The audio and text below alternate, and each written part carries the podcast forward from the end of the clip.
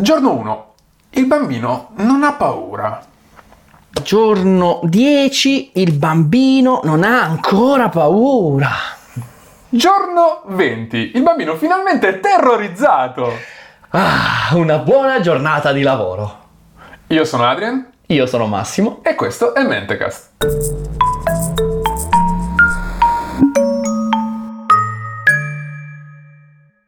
Ciao Adrian, eccoci qui a un'altra ottima puntata in cui però questo giro parliamo di psicologia e di esperimenti che l'hanno un po' fatta diventare quello che è oggi. Mm. Parliamo di un esperimento in particolare dei primi del Novecento, del 1920 e è un esperimento che ha fatto nascere quello che si chiama il comportamentismo, cioè una teoria eh, che poi vedremo bene che cosa dice. Mhm. Gli albori di questa cosa si ispirano un po' a Pavlov, infatti la... No, diciamolo chiaramente, John B. Watson, che è eh, il professore che si occuperà di svolgere questo di, di mettere in piedi questo esperimento, è un grande appassionato di Pavlov e lui vuole in realtà cercare di riprodurre i risultati che Pavlov ha ottenuto sui suoi cani sugli esseri umani. Ok. Mm?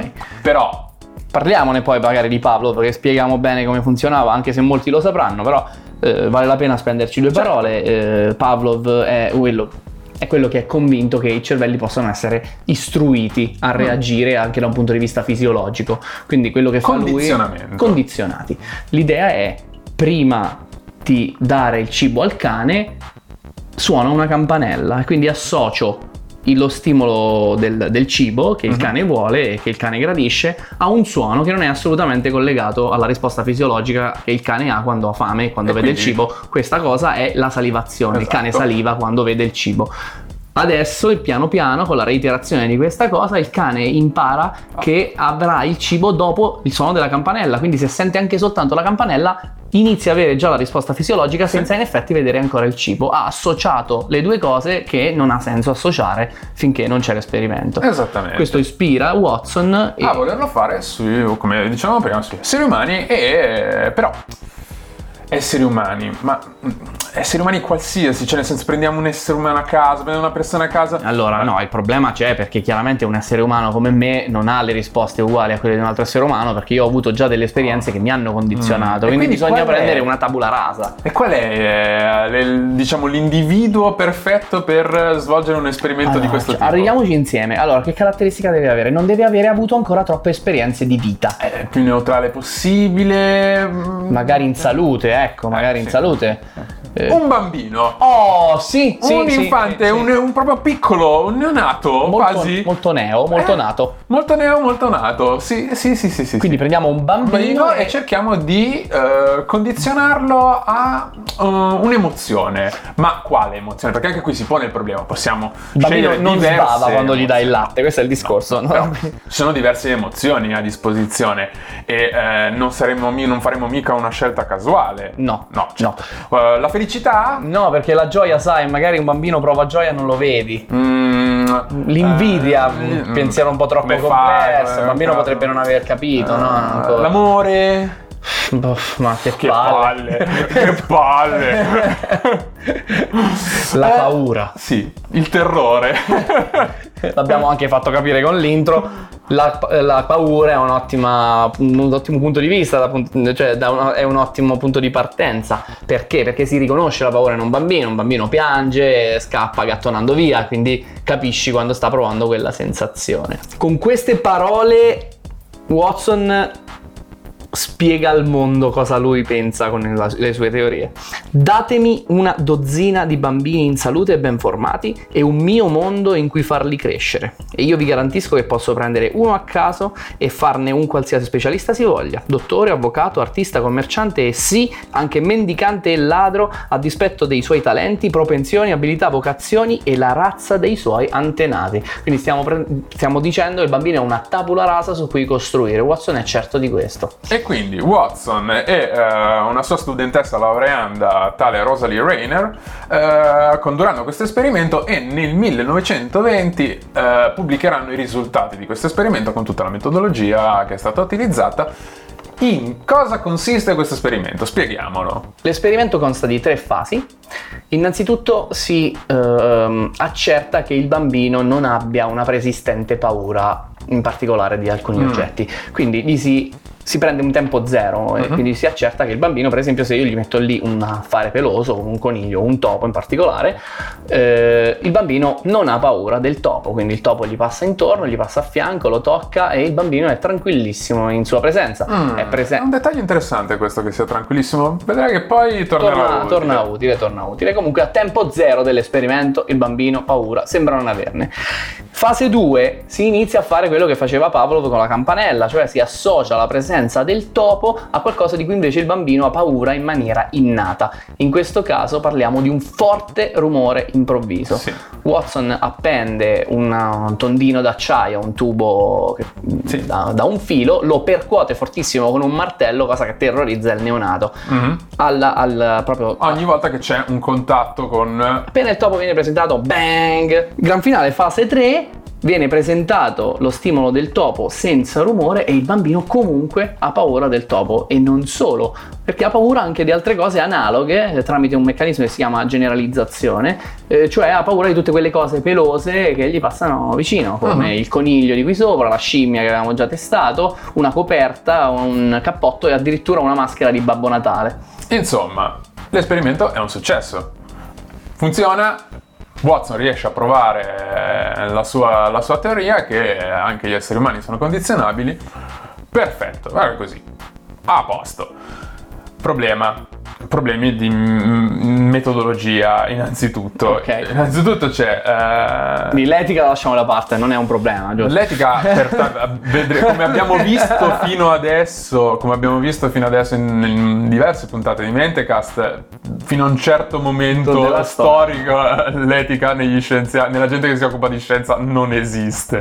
Quindi non è che possiamo pretendere da Eh, Watson un comportamento diverso. Vabbè, anche cultura, sai, magari oggi semplicemente abbiamo una cultura diversa, però io tifo per la mia di cultura e mi dispiace per i bambini. Allora, c'è un problema forse più etico-scientifico, nel senso che effettivamente il, eh, il bambino è stato condizionato, ma non è stato decondizionato. Eh sì. Questo è un primo problema che emerge, il fatto che eh, la madre, quando viene a scoprire esattamente cosa succede, sottrae a Watson la, A creatura. a creatura e quindi non ha tempo Watson di ricondizionare quel bambino. Tra l'altro questo è un problema che ehm, avrà maggior rilevanza nel momento in cui la Rainer, che è l'assistente di Watson in questo caso, se ne uscirà con una dichiarazione abbastanza infelice dove scherzerà sul fatto che in giro c'è un Albert adulto che è spaventato da qualsiasi cosa pelosa. E lascio intendere Oh, che risate. che risate, esatto. Eh, c'è un altro problema, nel senso che eh, non esiste un gruppo di controllo, Come al solito. come al solito, l'individuo è singolo, eh, non è stato- l'esperimento non è stato fatto su altri... Cara grazia, non è stato fatto su... Soliti inaffidabili, prendi almeno un- una mandria di bambini Su e altri bambini. E poi non è chiaro se il bambino è stato effettivamente, vista la tipologia di generalizzazione eh, in cui il bambino finisce per avere anche paura di oggetti inanimati, non è chiaro se, gener- se l'esperimento ha portato effettivamente il bambino ad avere paura delle robe pelose o se eh, ha, ha paura a qualsiasi cosa nuova gli si introduca. Beh, io la farei un po, più, un po' più netta di così. Anch'io volevo fare questa critica, ma secondo me la generalizzazione eh, non ha il controllo negativo. Nel senso, hai provato a far vedere al bambino un oggetto che non fosse peloso? Magari aveva paura anche di quello, cioè nel senso questo non lo sappiamo, anche perché un'altra cosa che non viene fatta bene è che Watson è sempre lui a mostrargli le cose. Potrebbe aver paura di Watson. Ah, magari ha paura di Watson, che tra l'altro direi che ne, ha poteva ben donde. donde.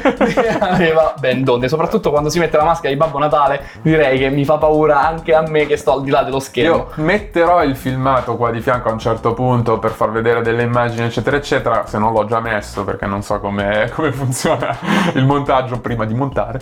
E eh, vedrete che in effetti eh, l'atmosfera non è delle più rilassate in No. generale. No, E non lo è affatto. C'è da dire che è un filmato amatoriale degli anni 20 che trema un po' tutto in bianco e nero. È un po' così. Nel 2010 emerge un'altra critica, ovvero il professor Hal P. Beck eh, pubblicherà una ricerca in cui lui e dei suoi studenti avranno eh, indagato sull'identità, la reale identità del piccolo Albert, per andare a cercare eh, che fine ha fatto, se, come gli è andata la vita. Se E effettivamente scoprirà- c'ha ancora la paura e vediamo come e funziona. scoprirà diverse cose interessanti, ovvero che... eh, Prima di tutto l'identità. Esatto, la prima è l'identità, ovvero il piccolo Albert si chiama Douglas Merritt ed è figlio di una balia che lavorava eh, nella stessa univer- nell'ospedale vicino all'università, perché in realtà questo non l'abbiamo detto, ma questo esperimento si svolge alla John Hopkins University, che è eh, affiliata all'ospedale, al famosissimo ospedale John Hopkins, dove lavora appunto questa... Bah, sai niente.